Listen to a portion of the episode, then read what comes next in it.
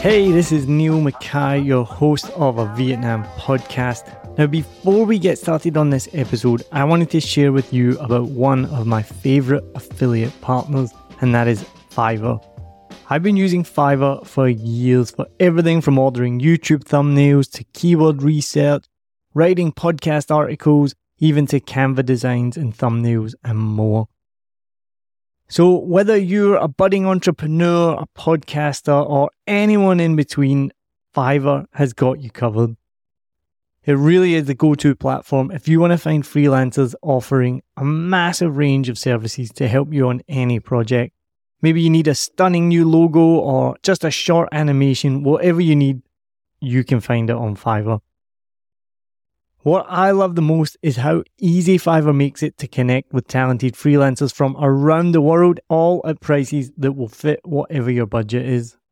Plus, with Fiverr's secure payment system, you can trust that your transactions are safe and secure. No dodgy people you meet on Facebook groups that disappear with your money and never give you what you want. What, that's only happened to me?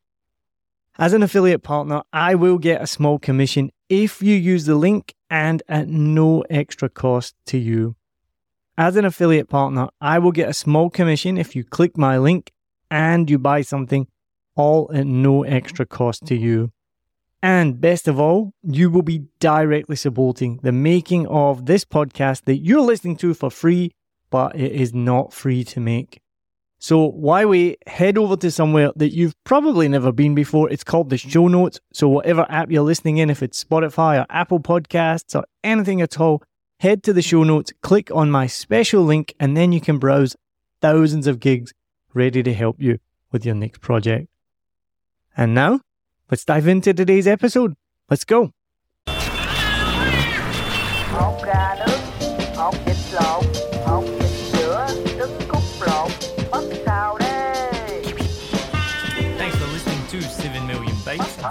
Podcast. My name is Neil Mackay and I'm your host. This is season six. Don't forget you can go back through the whole catalogue and find all five seasons of 7 Million Bikes.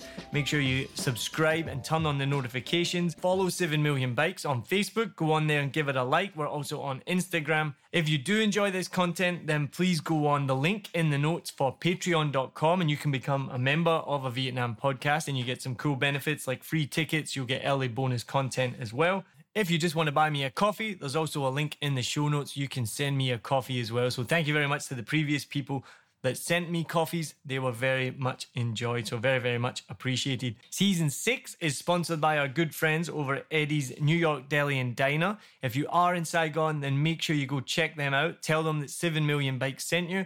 They got two locations now, one in D2 and one in District 1. If you've seen the show Riverdale on Netflix, You'll know exactly what Eddie's is like.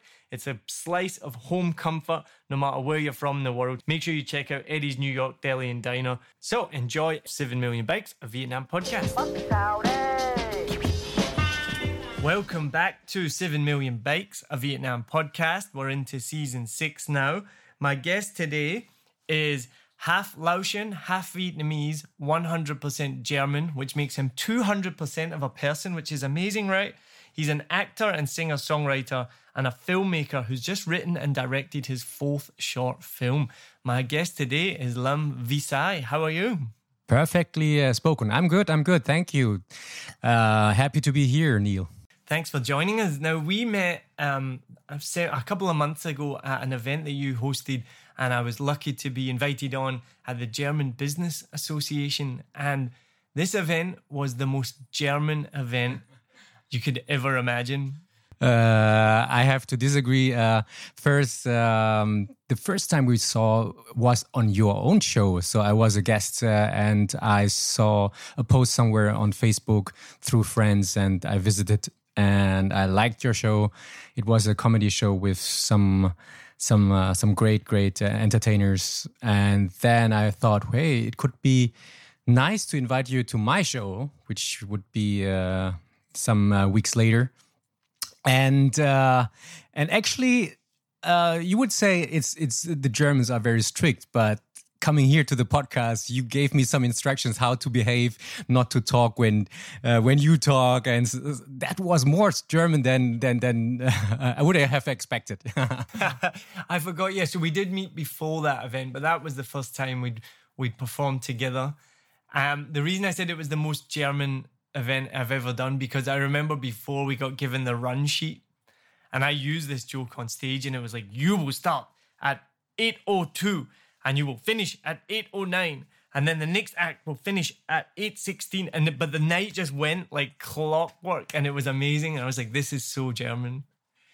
Yeah, uh, that's true. That's true. Well, uh, it's it's just pract- for practical reasons. Uh, if we um, overdo, uh, over, if we got into overtime, it would cost us just more. That's that's it. That's a fact.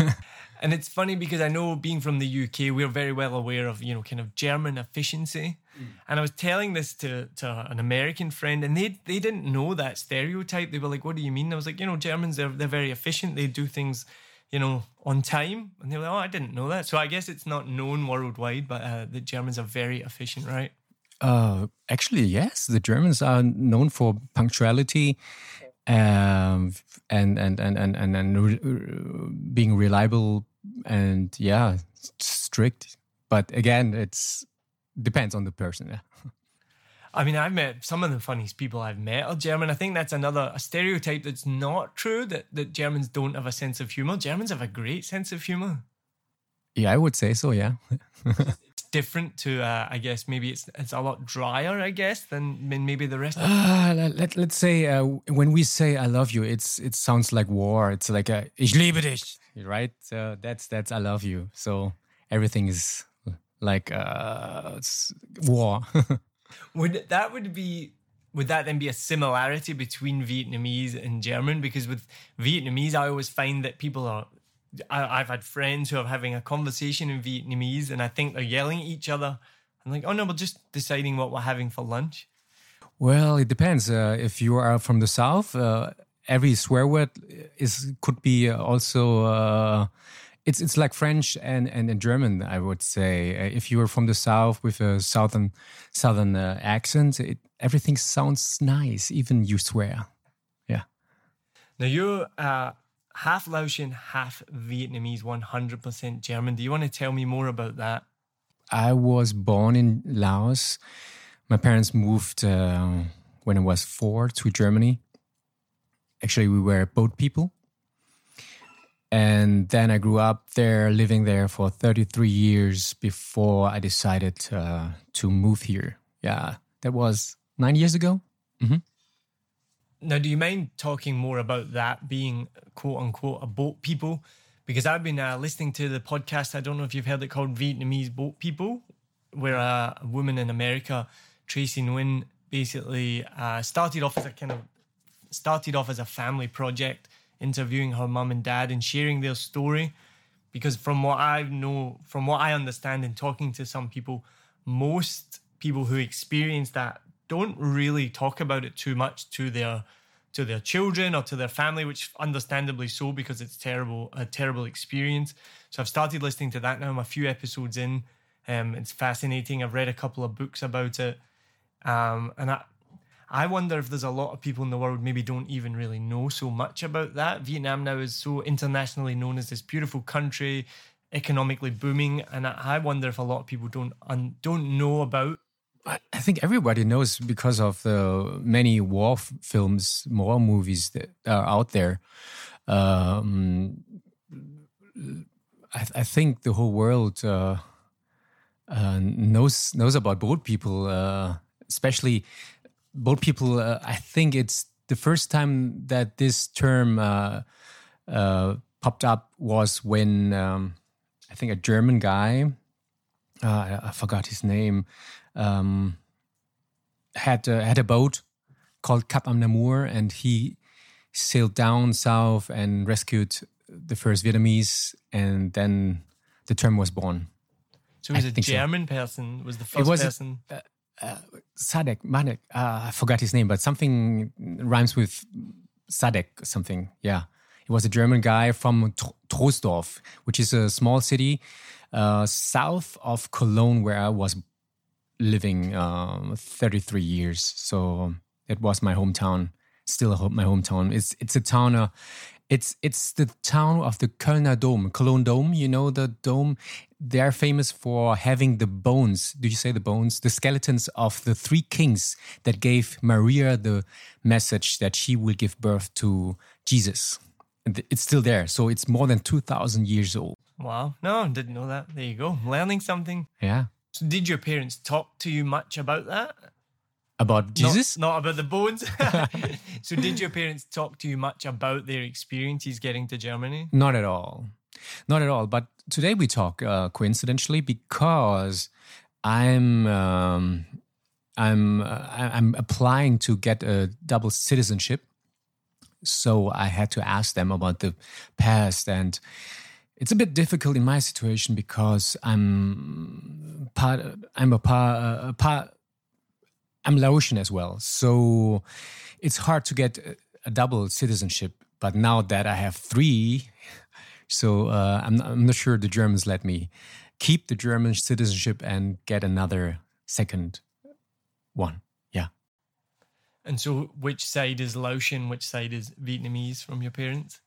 Um, my father, my father's side is is Laotian, and my mother, she is Vietnamese, but she grew up in Laos herself, so she barely speaks Vietnamese. So we, we never spoke Vietnamese.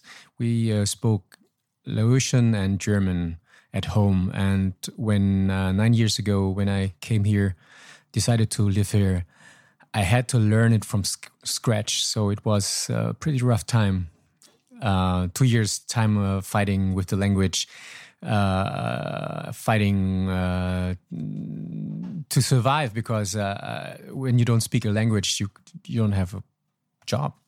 Yeah. And I came here for the job, for the job opportunity. Now, you lived in Hanoi for five years. So, do you have a northern accent or a southern accent? I do have a northern accent. and does that cause more confusion in in Saigon? Um, people say because um, I always wanted to do films, movies. Uh, it it would have been better if I have a southern accent. That, but uh, well, already done. It's past. Why think about what was, what could have been. Uh, I'm I'm happy with what I what my accent is now. So, do you remember much about? You said you were four years old. Do you remember much about the the journey to to Germany? My consciousness starts when I was six, so I don't remember what happened before. Yeah, I have no memories when I when I uh, when I touched German ground. Then this memory started. Like not even. So uh, I remember we were in uh, in Dortmund in a in a place where they uh, collect all the fugitives, and uh, that's it. So yeah, barely no, barely remember. Yeah. And what was it like growing up in Germany then? I don't, I don't, I don't know how it would have been different. So strangely, I had a similar conversation with a friend, and guess what? I never faced racism from this from from from when I came to Germany until I went to the German armed forces for two years until now. So I was just lucky. Of course, there's racism. Uh, racism is everywhere in the world, even in Vietnam, uh, um, Germany. The more east you go, the more you will face it. But I was probably lucky maybe it helped that I was always a confident person um, who who who who doesn't um, who fights back. So I was never um, I didn't victimize myself. So yeah, I would say that. And then you went to the German armed forces. How was that? That was awesome. That was the best time of my life. Uh, I was uh, I was doing um, three months the the training that everybody had to go through. Uh, then I was in a special um, division where you. So before that, I was about to uh, study um, computer science, IT technologies.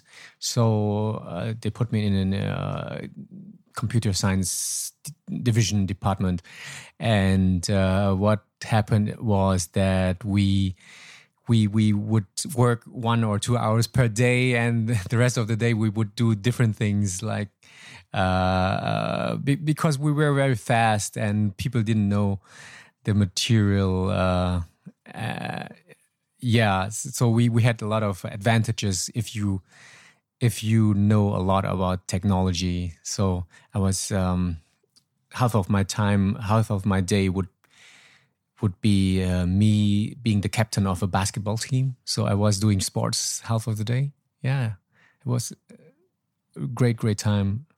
And do you feel like playing basketball made you taller? uh, no, basketball made me uh, made me uh, stronger, maybe. so the reason I ask, um, I, I don't know if you're aware of this. The only reason I know is because I, I teach children here. A common question that you ask uh, a Vietnamese uh, student, and even older Vietnamese, I've I've asked older Vietnamese friends who are like, yeah, no, this is absolutely true. That you say, what's your favorite sport? And they say basketball, and you go, oh, okay, cool. Why? Because it makes me taller. Is it so? Does it make you tall? Well, so the, it's controversial. I thought it's food. It's, it depends on the food and and the uh, and the country you are in, and you know. But I don't know. Well, that's what you would think. So I posted it recently on a Facebook page. This kind of uh, this study or something about playing basketball making you taller, and then a couple, and then one of the the listeners, Zion, jumped in with a comment, and he's like, "No, it's actually true." and, they, and he posted some studies that showed that if you played basketball growing up, it would help you be taller. Apparently, you know the good thing about statistics. I don't believe them. So statistics statistics are as good as you do it. So yeah. you can fake statistics. You can uh, you can change them uh, to your needs. So one of my favorite quotes that I remember from university is "There's lies, damn lies, and then there's statistics." True totally true. I, I agree. but it's a common belief in uh, in Vietnam that if you play basketball when you're growing up, it will make you taller. Which I think it's like they see tall people playing basketball, and so then think. But apparently, there may be some truth to the fact that if you play basketball, it will make you taller. I don't know. So, uh, well, in in general, Vietnamese people are in general uh, superstitious. Superstitious. So I, I wouldn't wonder. the, the, the reason for the post I remember now was there was a, a recent study showing that Vietnamese people are getting, in fact, taller. And the picture that was with the article was of people, of children playing basketball. So I screenshotted it and posted it. I think that probably the real answer, which was in the article, was people are taller because of exactly what you said food and habits diet. and diet. And uh, well there's some truth in it. Uh, when i first came here nine years ago i was one of the tallest vietnamese uh, asians. And now they're like 180 190 uh, the models and the, the, the, the, normal guys. Yeah. So uh, I'm, I'm not one of the tallest anymore. So i feel s- small. Yeah so, what made you come then? You said nine years ago you came for the opportunities. What was that decision then? You were going to, I'm leaving Germany, I'm coming to Vietnam. Well, the first and the real reason was uh, my girlfriend and me, we broke up. So, I just wanted a new uh, start. So, yeah, I, I, I was stuck in a situation. I, I needed a new fresh air. So, I just tried it. I, I sold all, no, I didn't sell. I, I give away I gave away all my stuff, all my belongings, all my music instruments. I made a party. Uh, I remember there were 65 uh, people coming, uh, friends, to uh, give me a nice farewell party. a lot of tears, not from me. and uh, we made a lucky draw, uh, and where I gave away all my all my stuff. So yeah, that was that was fun, and um, uh, everything fit in a, in a, small truck, uh, like a transit a transporter. Um, all my belongings from how old I was uh, nine years ago. I was like 35, 35. So yeah, that was all I had. It, that fit in a in a in a in a car, and then I came here with uh, a suitcase and my guitar, my Martin guitar that I have since I'm 18 and do music. Yeah, I still have it. Now you said you came for fresh air. I assume that's a metaphorical fresh air. well, I thought at that time uh, Vietnam has a lot of jungle and trees. It must be fresh, but uh, okay. I didn't know I was that wrong. and then you moved to Hanoi and you're like, oh God, yes. So, Hanoi is one of the most polluted cities in the world. Yeah, there's a lot of smog, but there's a running gag that all the smog is coming from China. So I believe that. I remember, yeah, like um, about a year and a half ago, the pollution in, in Vietnam and Ho Chi Minh and Hanoi was really bad. And I'm looking at it on almost a daily basis. Hanoi was, yeah, in the top, I think for a while, like the, the most polluted country in the world, like the dark purple mm, color, city. which I'm sorry, sorry, yeah, the most, the most polluted city in the world. Um, so you moved to Hanoi nine years ago, didn't speak Vietnamese.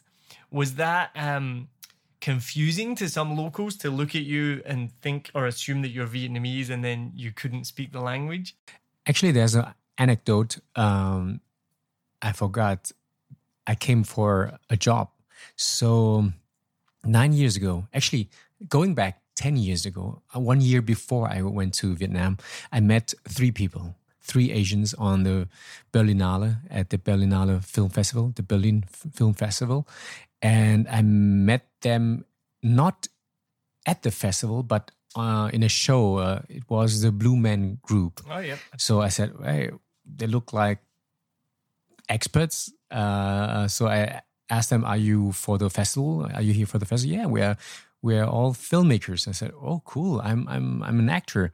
So and one of them said, "Okay, here's my number. If you're in Vietnam, give me a call. Maybe we can work together." And this sentence I hear uh, a lot in my well, I'm I'm doing film since uh, for more than 23 years. So, uh, yeah, you never know how to take it, right? So, one year later, I came to Vietnam, and then I give him the call and he has still the number and he said hey what a coincidence uh, I have a role for you and you fit perfectly. I said, uh, yeah, but I don't speak Vietnamese at all. No problem. You speak English. And the, all the others, they speak Vietnamese. That works? Yeah, that works because we're dubbing anyway, everyone.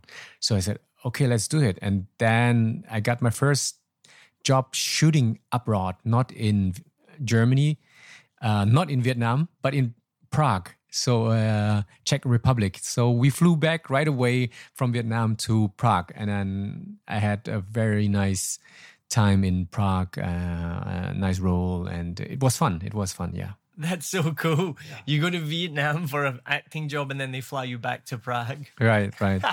uh, that worked well, and then I said, "Hey, that's so easy. Let's go to Vietnam and and, and stay here."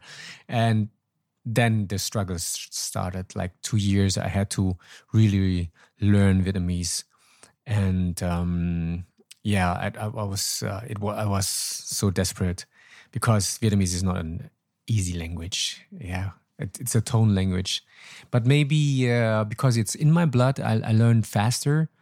Uh, then the second job offer came which was uh, the villain, the main villain. So 99% of my film roles, I got the villain role offered. Although I'm, I would say, a funny guy in in in normal life. Uh, you don't have evil eyes. I wouldn't. I know. do have when I. Is that what you get told? I, I can't smile in, in, in the photos, so I uh, yeah I don't know. So they they hired me as a villain, and uh, I struggled the first two weeks, and because just imagine you have to learn uh, how many how many? 25 sh- shots? No 25 scenes in one day. It was a tv show so we shot 25 scenes in one day and it was like hell no how can you do that? And so i was constantly learning lines while so when, when we finished shooting the day it was long day 14 16 18 hours sometimes. They all went drinking. So every day, nhậu, they call it nhậu, right? So they, they drank zio, rice wine after the shoot. And I was always invited, but I said, no, I can't. I have to go back and, and learn my lines. And so while they were having fun after the shoot, I was learning, learning, learning. And I wanted to give up the first two weeks, and the assistant director told me, "No, come on, give it a try. Give give more effort. Uh, give it one more day, three more days, one week, and then one week became two months, and then four months, and then we finished the se- series. And the director was very happy with me, and I think the that TV show won a lot of prizes. Prizes, yeah. That's awesome. I'm wondering, do you think you might have learned Vietnamese quicker by going drinking with those guys? Maybe, yeah, I should uh, consider. I think you'd have learned more swear words though if you'd probably done that rather than than the dialogue. well, swear I can in any language It's the same no matter what, right? Everyone learns the bad words first. because it's fun. Yeah, that's true, right? Yeah. So then, how did you go from you went from being computer science in the military? Hmm. You obviously knew you wanted to be an actor, I assume, at this point, or then how did you? Not Transition? at all, not no, at all. okay. It was by coincidence. Um, so after the army, I went uh, to university studying for a year or two, and there was uh, what was there uh, in the newspaper? I saw a casting for a role with one of the biggest stars. Moritz Bleibtreu, he's uh, still one of the biggest stars. So back then, 23 ish years, um, I applied and uh, I got the role. As how how did I get the role? Ah, yeah, of course. They they asked me if I I'm an Asian, so you you probably knew kung fu. I said, uh, yeah. So what should I say? They didn't say that. No, I didn't say that. I said, but I said I I- know sword. Uh, I can I can fight with swords. But they actually said that. I said it. So they actually They asked actually me asked that. they still ask me. They- they- so they still ask me, "Can you do? Uh, can you speak German with an accent?" I, I speak German fluently. I speak maybe better German than Germans, but but they still have that in mind. Uh, they have the need. They say that the audience needs to be explained why this German with migration background speaks as good German as Germans, and I say, "What? We're in the second, third generation." uh, here and uh, we're not not accepted. That's not the reality. But the old the decision makers are white old men. So it's always stays. So uh, I said, yeah, I, I can fight with swords and and you know, but. Uh, uh, what a pity you don't have a sword or something here. And said, wait a minute. And then he, the, the, the casting guy went up and then he brought a stick. And I said, can you show us something? I said, what the fuck? I was thinking, what the fuck did I say that? But, but I said that for a reason because the day in advance, I saw um, um, a show with with some guys uh, fighting with swords. So I just, just so I just did what they did. So I just copied that, and you know, film is just film. It's fake. You, you don't kill uh, or you don't love someone for real. You just fake it. So I just fake that I'm a sword fighter, and then I did what I saw, and then and then the last hit was like in front of the guy, so that he was shocked that I could hit his head, and then he said, "You got the role." So he was impressed, and I said, "Wow, acting is so easy. Let's do it. Let's." Uh, Let's uh, let's uh, let's apply for an acting school uh, and then I looked. I, I didn't want it to move, uh, so I looked for the best school in my city, which is Cologne, the fourth biggest city in Germany. Uh, and then out of fifteen hundred applicants, uh, uh, they just chose fifteen people. So I learned three roles. One classic, Shakespeare, of course, because he's the best.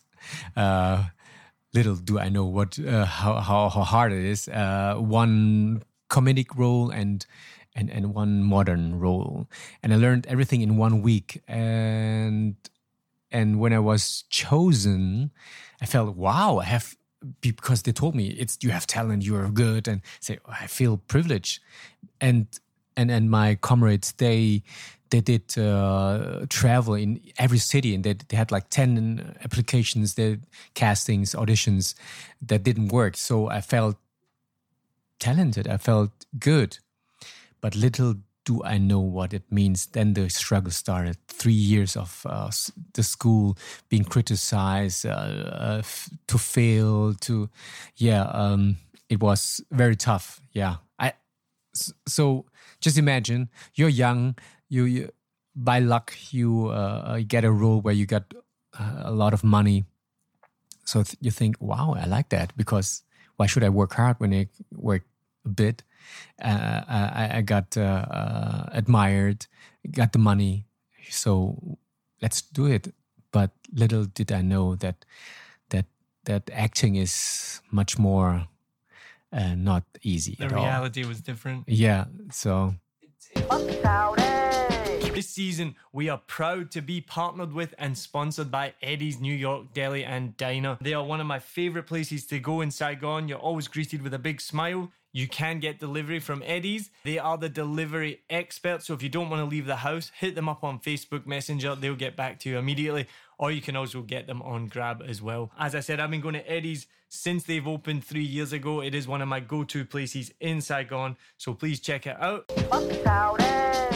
It's interesting that you you brought that point up because I, I have a couple of friends in New York that I, I know from when I lived there, and they're actors and trained and he posted something just recently about how there needs to be a culture change in terms of teaching acting and acting schools where they'll and he gave some examples and he post linked to an article where you're basically abused and broken down.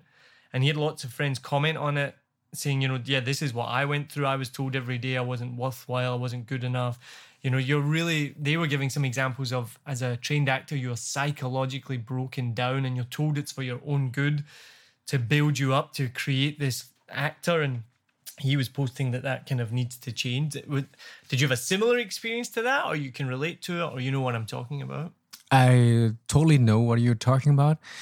I just can speak for myself. And the the breaking down someone uh, it's almost like uh, Bruce Lee's telling you, be water, empty yourself, and be open for everything. Um, for me, it means if it's fair, they they will criticize, they will break you, break you in the meaning of if you're too confident, if you have if you're too stubborn and you can't learn anymore, then you might be at the wrong place. And as an actor, you need to be uh, open minded and to be open for critics, fair critics, if it helps you. Uh, so, um, if, if it's pragmatic, if it helps you on the way to become a better actor, yes. Uh, but if it's no, in my time, I would say all the teachers were fair. So they actually, the breaking down helps you to be better prepared for life because in school, they break you down because they're interested in you. They want to help you. Uh, I'm not sure it's always the best way or the right way, but it will help you on another way. Because in real life, the director, the producer don't, they are not honest to you, not always. So sometimes you're bad and they don't tell you. You just, okay, you were good. But then if you don't have the sense uh, a self awareness that you learn from the school, then you think, oh, I'm good. But then you go in the wrong direction and you you you fail and nobody tells you. Uh, your friends, uh, uh, they always will tell you, ah, you're good, you're good. But that doesn't help you if you weren't. So I would say the hard time in school helps you to become a better actor, be better prepared in life because it's not always shiny and uh, successful. Mm-hmm. Yeah. So the, it helps you for the bad time when you don't have job, when when when you don't have a job, when you uh, are not successful. Yeah. Now, so then you've obviously had music in your blood. I would imagine. Then your whole life acting came after music. I guess for anyone, not many people come to music late. So, had you always been a performer, a musician, writing? I made music to impress a girl. So that's the that's the that's the truth. So uh, I was 15 and um, I knew she she loved music and she went to these music classes and I, I was I went too because just I wanted to see her and then I grabbed a guitar and I wrote a song No, actually, I, I covered a song. Yeah, that's that's. Was it and- Wonderwall? No, it was uh, right here waiting by Richard Marx, and uh, yeah, it worked. we were uh, my first girlfriend I had when I was 15, and we were together for uh, two, three weeks. Yeah, but uh, That's a long time at that th- age. that's yeah, and it it worked, and I said, wow, if uh, music uh, helps. so no, um, I. I I found my love when I when, when I played the guitar and I sang the song and it's so hey um I like that I, I like to be able to to to sing and to write music and to yeah you, did you know that music has a lot of mathematics math math math in it I would imagine so. Yeah. yeah yeah so uh, so i was good with uh, uh, numbers and um and so yeah the love for music came naturally I would imagine that's how people who are um, like deaf, right? Beethoven deaf. beethoven became deaf Became so, deaf, he so wasn't- he was a genius before that already Right. so But I've always could- imagined that there's a connection between maths and music is how people would be able to write or create music because they can understand the maths of music. Does that make sense, or am I completely off? no no uh, the, it, there's this. uh, there's a big connection between uh, math and uh, music theory there everything is logic you wouldn't believe it because uh, music sounds creative and art but it has a rule the art that that works together it, everything is connected Even if at its most basic, music is one, two, three, four, right? So that's there's your maths right there. If you can count to four, you're you're doing all right. And I I think though, as you're mentioning it, I've not thought of this before, but you think of the Fibonacci spiral and things like that. I mean, that's almost musical in itself. So I can see the connection there. So you came to um, Vietnam as as for an acting position, and then I assume you were performing at the same time as well. I know that you were on uh, a Vietnam's Got Talent. mm, yes that's true How did that come about? i lost a bet You lost a bet. yeah, yeah. so uh, uh, and then I had to join the casting and uh, they picked me and it was fun. It was a good ride, and uh, we were in Hanoi. I did the casting in Hanoi, and the finals were in Saigon. So it was a good excuse for uh, friends to join me on that trip. So I had my own fan club, uh, and we, my friends, like half of them are expats, so white people in a Vietnamese uh, TV show. Just imagine, they're all tall, big, uh, and we they made uh, some noise, and the cameras loved to film them, of course, uh, and it was uh, yeah, it was big fun. Yeah. So what was the bet that you lost? I don't remember. I, Ah, I, I, I don't remember, but uh, maybe I, I, I lost uh, on purpose so that I can join. I, I don't. know. and then, so what made you move from Hanoi to Ho Chi Minh? Another love story, another breakup. Another breakup. It's always a girl's always involved in these Uh, major life what- decisions. it it's actually the truth. I was uh, unhappy with a relationship. Uh, yeah, and it, it didn't work, and then I moved to Saigon. For the fresh air. For another fresh air and uh, to avoid the smog in Hanoi. Yeah. And how do you find the differences then between Ho Chi Minh and Hanoi? Because I've heard some people describe it as being like two different countries. It's that different. I would uh, agree. Yeah. It's, it's, uh, it's uh, two different types of people here. Um, and the good thing is it's always warm. It's there's just two. Uh, it's it's whether it's it rains or it's dry, so it's always warm. And uh, the rainy season, the rain season, um, it will in Saigon it would be raining for one hour, two hours per day, and then it stops. In Hanoi, it would rain three weeks in a row, and it doesn't stop. Yeah, that's that's a good thing about Saigon. Yeah, I couldn't handle living in Hanoi for mainly the weather and the pollution. I, I don't know about the people. I've never met anyone from Hanoi that I didn't like. I've met a few in Saigon. I've not really spent much time up there. Yeah. You don't like Hanoians? Are you saying that? No, no, no. I do. I'm saying I do like Hanoians. I've never had a problem, but I often hear that uh, they are very different people. But for me, that they've always been they've always been good. But I've not really spent much time in Hanoi, so to speak.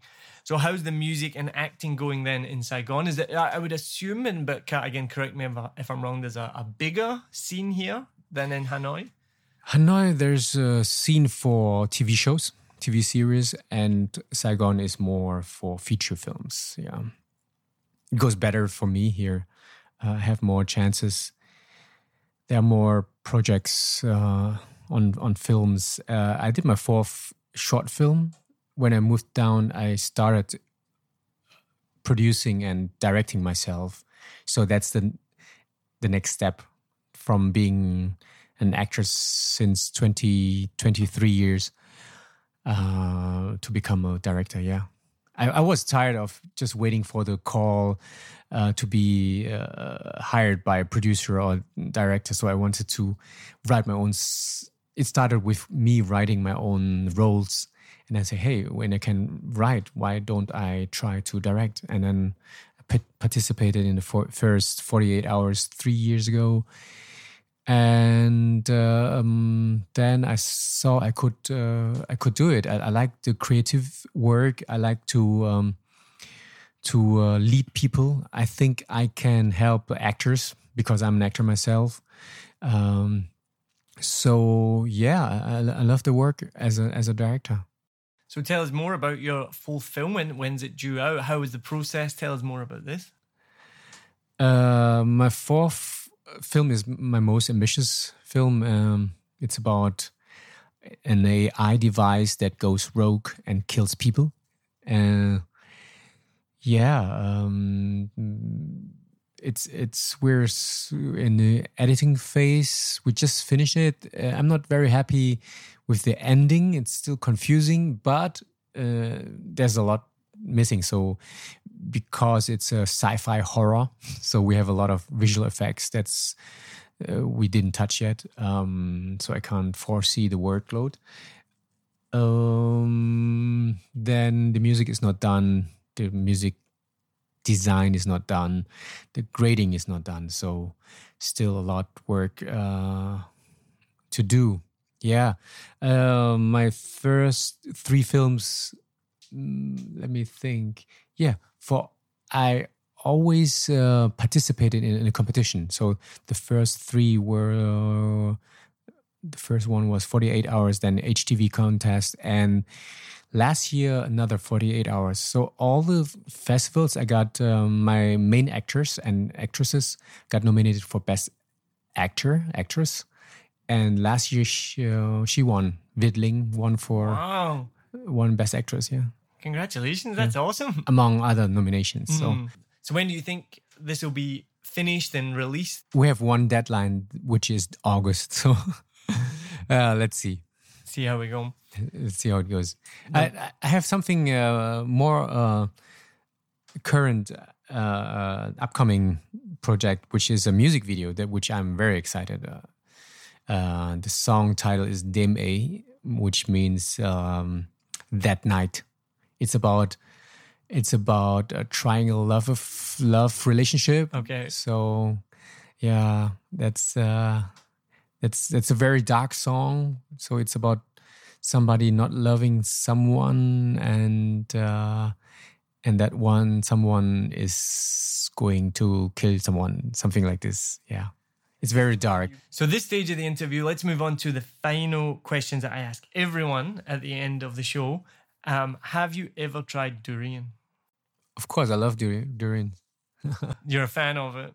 Yeah, but but you have to eat it frozen, so, so it's like a sorbet. Yeah, I, I don't have a problem with durians. There's they they are so tasty. Uh, don't bother the smell. I mean, uh, sure, the smell they this they have a strong smell, but it's so good. It's it's and. I mean, how to open it? They look like a weapon, and you right? They look like a Not look like they could be a weapon. they could be a weapon yeah yeah but it, and they're so hard to open but uh, once you open it and then you eat it wow it's it's a taste explosion It's In- so divisive. it's it's so good uh, if you don't try it, you you, you miss half of the li- your life. this is why I asked the question because you know for me I'm I'm on the opposite end of the scale. I need I need to find it and post it on the channel on the Facebook. I've got a video of me trying it for the first time and I spit it out and I've tried durian ice cream, durian yogurt, durian candy and it all is the same, just leaves a It's so good. we, we, this is one we can agree to disagree on. Okay. Now, the question I normally ask is about bikes because we're named 7 million bikes because of the volume of motorbikes in Saigon. But lately, there's more and more cars on the road in Saigon. And a new trend in, in the last kind of six months to a year that I've noticed is more outrageous paint jobs on cars. And the example I've given is lately I saw a bedazzled Mercedes Benz, a beautiful car, literally coated out in silver glitter. What's the craziest car that you've seen in Saigon lately? Craziest car. Uh, I I saw. Um, you call it a tank? yeah, like a Hummer or a. Yeah, like, like what what uh, Arnold Sch- Schwarzenegger is is driving, or yes, that that that I saw here, which looks pretty scary. Yeah. Now, what is something that happens in Vietnam that would be looked at strangely in your home country or another country? home country would be Germany. So uh, probably almost everything, like uh, going to the shopping mall with in your in your pajamas. yeah, yeah. That's that's a common thing here, but I I think everything uh, uh, everything uh, beyond the normal is is is gonna raise uh, some uh, eyebrows. Yeah. I laugh so hard at that because it is something. And let's be clear, it's it's females that go out in their pajamas. You never see a male in his pajamas outside his well the male they they would uh, they would lift their shirts and then you see their bellies so That's the equivalent, yeah, showing off your belly. But it's it, I laugh at it nearly every day when I see a female leaving their apartment. I mean, most females wouldn't leave their bedroom in their pajamas. And then here, people will literally go to Vinmart, they'll go shopping in the mall. And not just what makes me laugh the most, not just sometimes in like their cotton pajamas, which is still to me quite funny.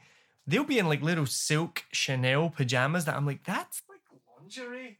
that's like that's uh, fashion that's that's cool which again is just these differences that we the cultural differences that we have so on the flip side what's something from germany that would be looked at strangely in vietnam nothing vietnam is a country it's an open arm country so you can come uh, and be yourself and crazy it's like carnival every day so uh, you can dress up and nobody would raise an eyebrow and what advice would you give to yourself nine years ago before you came to vietnam uh, learn Vietnamese in advance. Uh, yeah, that's, I would say that. Yeah.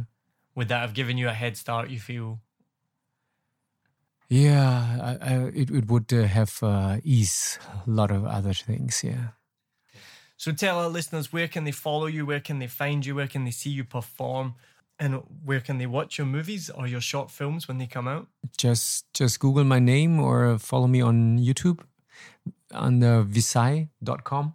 and last of all tell us about your tea Ah, yes, I have my own tea brand. Uh, it's uh, coincidentally uh, uh, has the same name like I my my name. So Visai Cascara Cherry Tea, which is made out of the peels of coffee bean. Uh, yeah, I, I just happen to have uh, my own brand of, of tea. I, I love tea, so I said, why not have my own tea? No, I was approached by by by a tea manufacturer, and uh, yeah, yeah, that's it's my little startup. Nice. and, and it's growing. So we sold our first thousand bags, uh, and yeah, it's it's it's it's, uh, it's challenging. It's it's fun and where can we find it on Lazada or Shopee. Just Google it, Visai Cascara. So you'll find it. Sweet. Awesome. Well, thanks very much. It's good to have you on. Good to be here. Thank you, Neil. Was fun. Cheers. Cheers. Bắc sao đây Thanks very much for listening to this episode of 7 Million Bikes, a Vietnam podcast. Don't forget to subscribe from wherever you're listening from right now. Turn on the notifications as well so you never miss an episode. If you're new to the podcast, make sure you go back through. We got five seasons of amazing guests that you can listen to their stories as well. Please get in touch. I always love to hear from our listeners. It's one of the best things when I wake up in the morning and I open up Instagram or Facebook and I've had a message from someone telling me that they've been listening from America or Australia or anywhere in the world. So please let me know where you're listening from or Vietnam as well, obviously. Um, I always love to hear from people. I want to give a massive thank you again to our Patreon members, Brandon Thompson and Zion Johnson. If you do enjoy this content, you can support 7 Million Bikes of Vietnam podcast on Patreon. The link is in the show notes. You can become a member of a Vietnam podcast and get access to exclusive member benefits like free tickets to comedy shows or even a free 7 Million Bikes t shirt as well. So check that out in the show notes, as I said. And you can also buy me a coffee or a beer if you want on ko-fi.com. So make sure you check that out. So thanks again for listening. Really hope you enjoy season six and you can stay tuned for the future episodes. Cheers.